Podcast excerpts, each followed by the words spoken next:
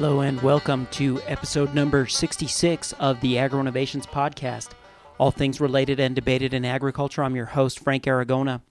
This episode of the Agro Innovations Podcast has been prepared for release onto our website, agroinnovations.com slash podcast, on Monday, October 5th, 2009. Thanks so much for joining us. On this episode of the Agro Innovations Podcast, I will not have a guest as I usually do.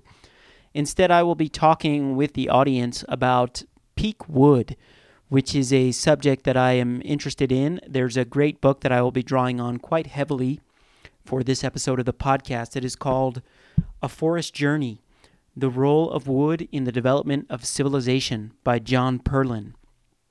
Now, I've, t- I've tried in the past to tap John Perlin for an interview on this podcast, but I got no response.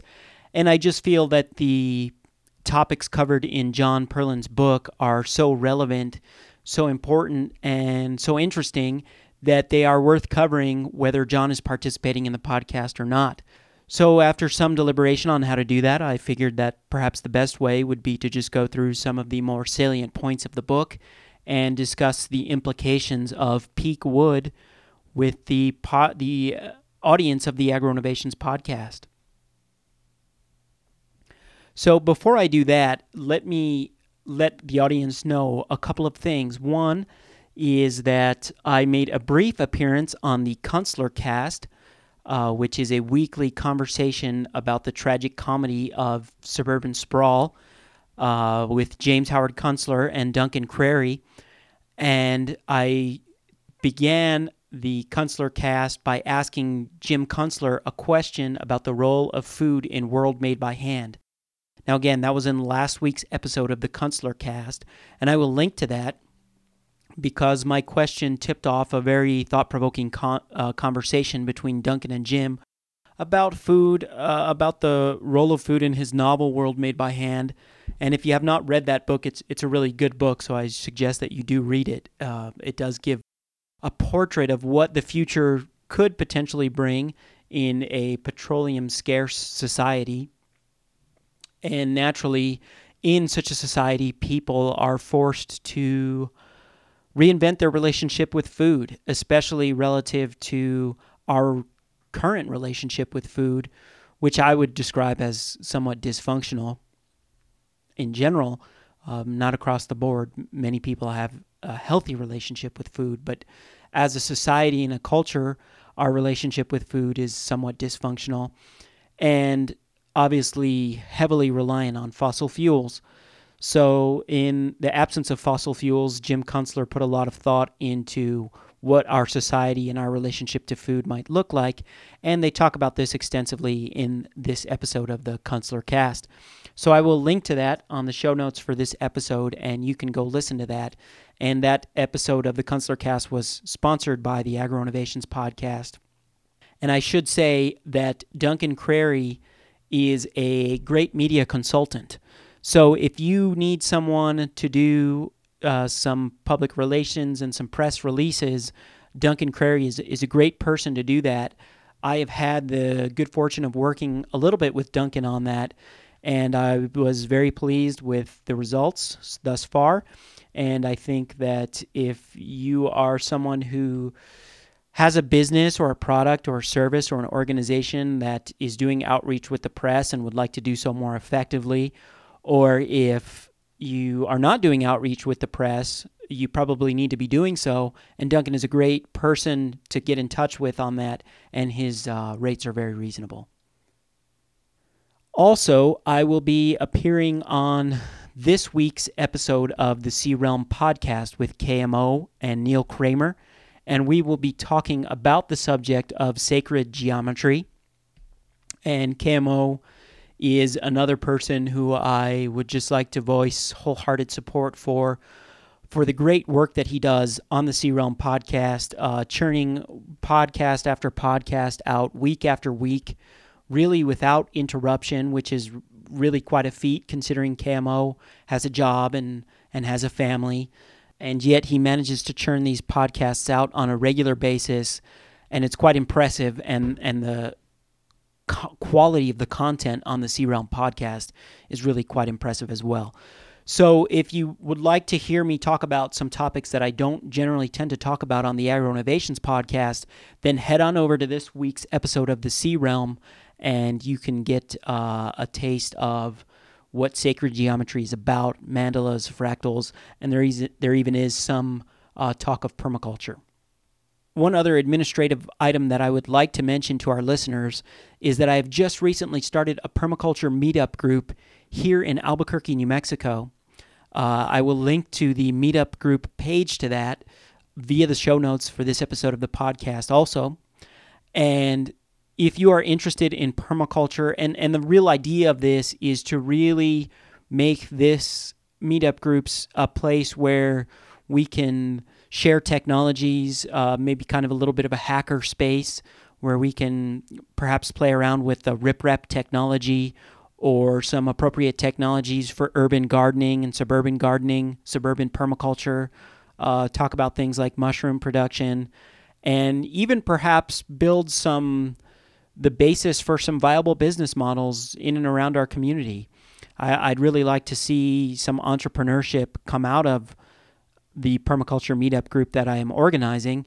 And that is probably far off into the future, but uh, we have to start somewhere on this. So, if you are in the Albuquerque, New Mexico area and you are interested in participating in this permaculture meetup group, then please do so. Uh, p- please become a member of the group and look out for those meetups and please participate. So, let me begin my discussion of John Perlin's book, A Forest Journey The Role of Wood in the Development of Civilization, by talking exactly about that. On page 26, uh, John Perlin talks about the importance of wood. It may seem bold to assert wood's crucial place in the evolution of civilization, but consider throughout the ages, trees have provided the material to make fire, the heat of which has allowed our species to reshape the earth for its use. With heat from wood fires, relatively cold climates become habitable. Inedible grains were changed into a major source of food. Clay could be converted into pottery, serving as useful containers to store goods. People could extract metal from stone, revolutionizing the implements used in agriculture, crafts, and warfare. And builders could make durable construction materials such as brick, cement, lime, plaster, and tile for housing and storage facilities. Charcoal and wood also provided the heat necessary to evaporate brine from seawater to make salt, to melt potash and sand into glass, to bake grains into bread, and to boil mixtures into useful products such as dyes and soaps. Transportation would have been unthinkable without wood. Until the 19th century, every ship, from the Bronze Age coaster to the frigate, was built with timber. Alternative materials for shipbuilding, such as bladders and reeds, proved too fragile to bear the weight of much cargo. Every cart, chariot, and wagon was also made primarily of wood. Early steamboats and railroad locomotives in the United States used wood as their fuel. Wooden ships were tied up to piers and wharves made from wood. Carts, chariots, and wagons made of wood crossed wooden bridges, and railroad ties, of course, were wooden. Wood was also used for the beams that propped up mine shafts and formed supports for every type of building. Water wheels and windmills, the major means of mechanical power before electricity was harnessed, were built of wood. The peasant could not farm without wooden tool handles or wood plows. The soldier could not throw his spear or shoot his arrows without their wooden shafts, or hold his gun without its wooden stock. What would the archer have done lacking wood for his bow, the brewer, the vintner, without wood for their barrels and casts, or the woolen industry without wood for its looms? Wood was the foundation upon which early societies were built. Perlin's early chapters in this book are about early classical civilizations. He discusses Mycenaean Greece, uh, Crete, Cyprus, and the Athenian city states. And all of these civilizations went through a period of rise and decline, in large part based on their access to wood. And the consequences of having wood were, as I just mentioned, that things could be made, uh, weapons could be made for war, Tools could be made for industry and agriculture. And when wood was scarce, as it often became around the city centers, uh, the civilizations had to go further and further away to get their wood. Now, the consequence of this was, as you can imagine, deforestation, massive deforestation in the hinterlands, which in many cases, in the case of Ephesus, uh, which is along the coast of Turkey, a place that I did have the good fortune to visit in 1999, uh, the entire port, where Ephesus started out as a as a seaport city, and with the deforestation that occurred upriver from Ephesus, massive siltation occurred along that seaport, and basically Ephesus found itself inland, which was a major problem considering that much of the real estate and economy was developed around uh, this village being this town being a seaport. And with the erosion from the deforestation, that changed dramatically, and the city went into a period of decline. Now, another interesting thing about this is that these climates in the Mediterranean, they did have fairly cold winters, cold enough to where people would need wood to warm their homes. And as wood became more scarce with the growth of civilization, people really had to focus on conservation. So, all types of appropriate, what we would call today green building, uh, passive solar type design, solar chimneys, ways to insulate homes and heat homes using the sun, and ways to maintain a comfortable lifestyle without relying so heavily on wood uh, really draws, I think, remarkable parallels to some of the discussion we are having around non renewable fossil fuels today in our civilization. So it's interesting to note that we are not the only civilization to experience these types of uh, resource scarcities and the threat of collapse and, and the requirement of conservation based around those resource scarcities. Now, I'd like to read a passage in John Perlin's book in the chapter about Rome, and this section of the book is called Wood and the Decline of the Roman Empire. Rome financed its growth largely with the silver extracted from Spanish ore. Production increased considerably during the end of the Republic and the first years of the empire, but this was accomplished only by great expense to the Iberian woodlands, since the silver smelting furnaces consumed more than 500 million trees during the 400 years of operation. Woodsmen had to deforest a little over 7,000 square miles to provide fuel for the furnaces. It is therefore not surprising that a modern commentator described ancient silver mining regions, such as the one in Spain, as monstrous parasites that gobbled up vast quantities of forests. Near the end of the period of peak production, the need to sustain high output so strained the area's fuel supplies that it merited intervention by the Roman state.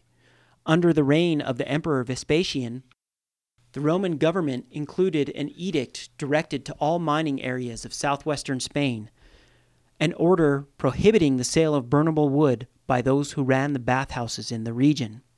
To produce enough silver to support the habits of a succession of rulers who spent as extravagantly as Caligula and Nero, a time had to come when the tree supply in Spain would dwindle and production in silver would decline accordingly. Conservation laws could only temporarily stave off wood shortages when silver was spent so wastefully. Around the end of the second century AD, the inevitable occurred. Silver production declined. Further output was limited not by the supply of ore, which remained abundant, but by the accessibility of fuel. The decline in silver production offered later emperors two choices cut expenditures or find alternative financing.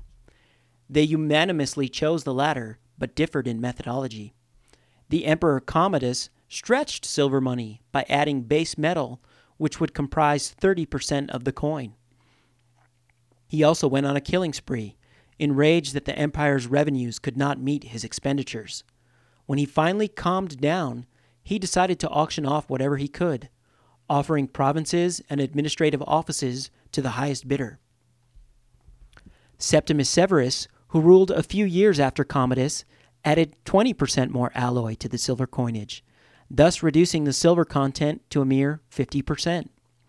Because Roman money was now so badly debased, Severus instituted the requisitioning of commodities rather than collecting worthless currency through taxation. Further debasements forced the government to search for creative ways of staying afloat. Most of the methods chosen circumscribed the freedom of its citizens. Providing the government with the provisions it needed became compulsory. The government also established guilds, expecting them to produce according to obligations it set, but rewarding members with monopolies in their respective trades. By the end of the 3rd century AD, Rome's currency had lost 98% of its silver content, and the public placed as little value on it as it did the government. People increasingly took to trading in commodities and services, so that by the first part of the 4th century AD, barter and payment with goods became institutionalized. The fuel situation in Rome during the 3rd and 4th centuries AD was equally distressing. Citizens resorted to burning anything that would bring forth heat twigs, shoots, stumps, roots of vines, pine cones, and wood left over from construction sites. To keep the Roman people from becoming too anxious over the declining economy and the constant specter of starvation, the rulers of Rome had to constantly find ways to entertain the population. The Emperor Probus provided Rome with the greatest wild beast hunt that it had ever known. Since forests no longer grew near Rome, Probus ordered his legions to uproot giant trees and transport them to the Eternal City. He then charged them with planting the trees in the Roman circus, which soon resembled a German forest where thousands of wild animals, ostriches, stags, ibexes, and sheep, were let loose for the Romans to hunt and kill. The rise and decline of fuel supplies in Rome closely paralleled the fortunes of the empire itself. Well, moving forward in history, uh, John Perlin talks extensively about England from its early days as a feudal monarchical society in the 16th century.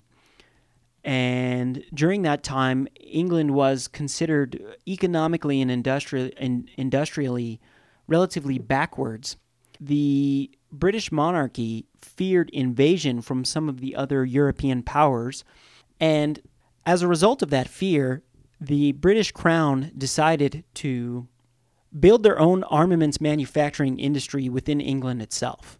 The arms of the day were large iron cannons were one of the most important armaments of the day and those large iron cannons obviously re- required uh, iron forges and furnaces and quite a substantial amount of wood to run those furnaces. So Henry VIII made a decree that the country would become self sufficient in the productions of munitions. And the iron masters, who were entrepreneurs, saw this as a great opportunity and they seized on that. By 1549, 53 iron forges and furnaces were operating in Sussex, according to John Perlin and that brought England to the forefront of the international arms race. And this really laid the foundation for um, British imperialism many years later. Now, the establishment of these iron furnaces and forges through the English countryside uh, brought the crown at loggerheads with the peasants because it was so destructive of the forests around it. People started to realize it, it didn't take long for people to realize that the presence of these forges in their communities absolutely decimated the forest. And the peasants depended on the wood to bake their bread and to heat their homes and to run uh, cottage industries.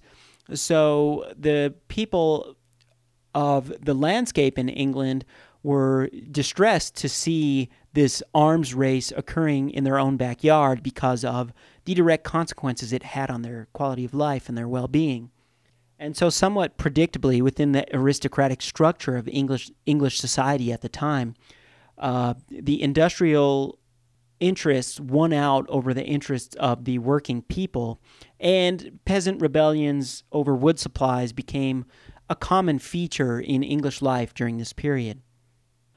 Under the reign of Elizabeth, Queen Elizabeth, the move towards self sufficiency grew even more, and the crown felt it necessary that England be self sufficient in a number of different areas, including copper smelting, salt, uh, the production of glass, the the construction of wooden ships for commerce and for warfare. And naturally, all these things, once again, required large quantities of wood for the crown to actually be able to achieve that self sufficiency in all these different areas of industry.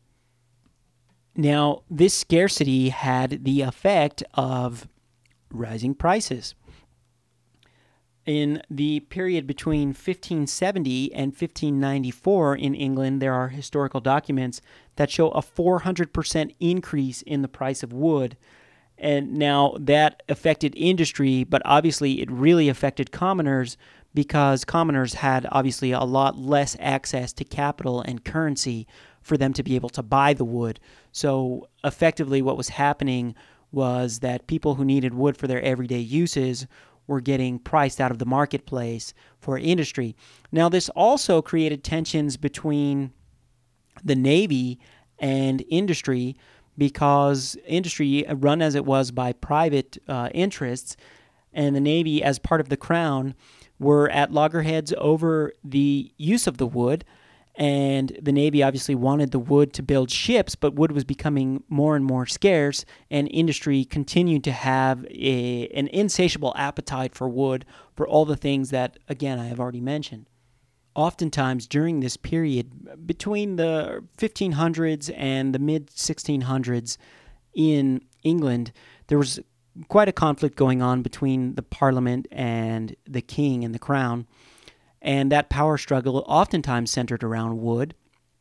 The king uh, having extravagant needs, as we often are familiar with reading about during this period in European history, and as as we already heard about in the case of the Roman emperors, would sell off the English woodlands and put money into the purse of the crown via that means, but of course that was not a sustainable way of doing so and there was a lot of tension between the Navy and the Parliament and the peasants and the Crown during this period.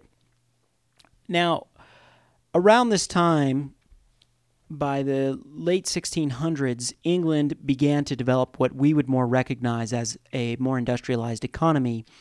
Fuel sources continuing to be scarce, the English economy really had to make a transition from wood to coal, and some developments in technology allowed them to do so so that they could actually they actually reached the point where they could smelt iron using coal, something that had not been possible before. And that really uh, made quite a sea change in English industry, being able to move to that alternative fuel. However, as we are also well f- familiar with today, moving towards using coal as a primary source of fuel uh, really created some pollution problems for people in the area. So it was an unforeseen consequence of the scarcity of wood. Now, the discovery of the New World by uh, Europeans during this time was really quite a fortuitous discovery because the supplies of wood throughout Europe were becoming increasingly, increasingly depleted. And as Europeans expanded into these areas where industry was not common among the populations there, uh, and the demand for wood was much reduced compared to what you would have seen in Europe at the time.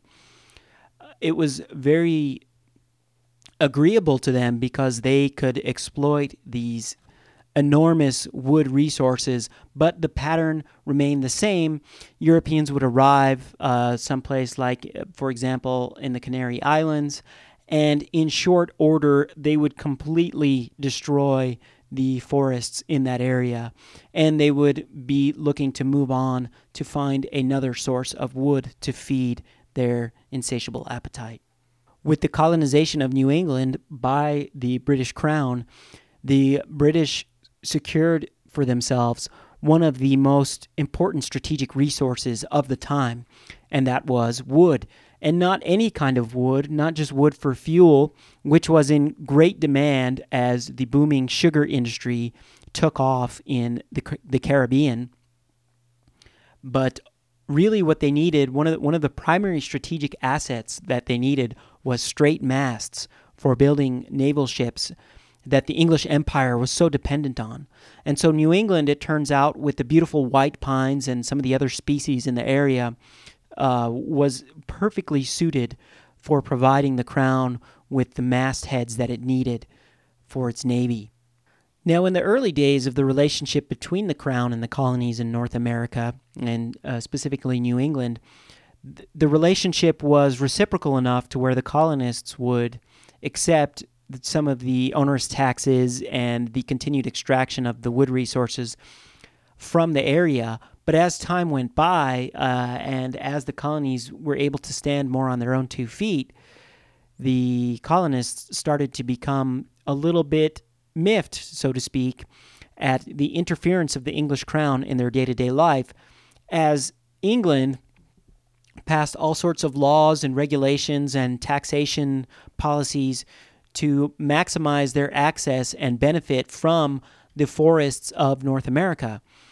Uh, and by the way, anybody who is familiar with the forests in the eastern United States knows that there is a paucity of white pines, especially large white pines, in the forests of the eastern United States, specifically for this reason because they were so highly valued as masts for ships. But the colonists over time uh, started to to engage in acts of civil disobedience as the English crown really tried to tighten its grip on its access to the forests of North America, and that was one of the points of contention uh, from the perspective of the people who were involved in the American Revolution and in that generation of Americans, in that they felt they had the right to do what they wanted to do on their lands and had a strong belief in the rights of private property owners. One of the things that the colonists were doing was selling some of their timber to the to the Spanish and the French, who the English at that time viewed as rival powers, and people in the English government were not all that uh, enamored of the idea of American American colonists, which was ostensibly their colony, sending wood to their uh, rivals. Now, as England was defeated in the Revolutionary War and the United States became a country in its own right, we can recall in our popular imagination uh, Mark Twain and his descriptions of life on the Mississippi and the steamboats that moved up and down the Mississippi. And John Perlin says, Great quantities of wood were needed for fuel for the steamboats.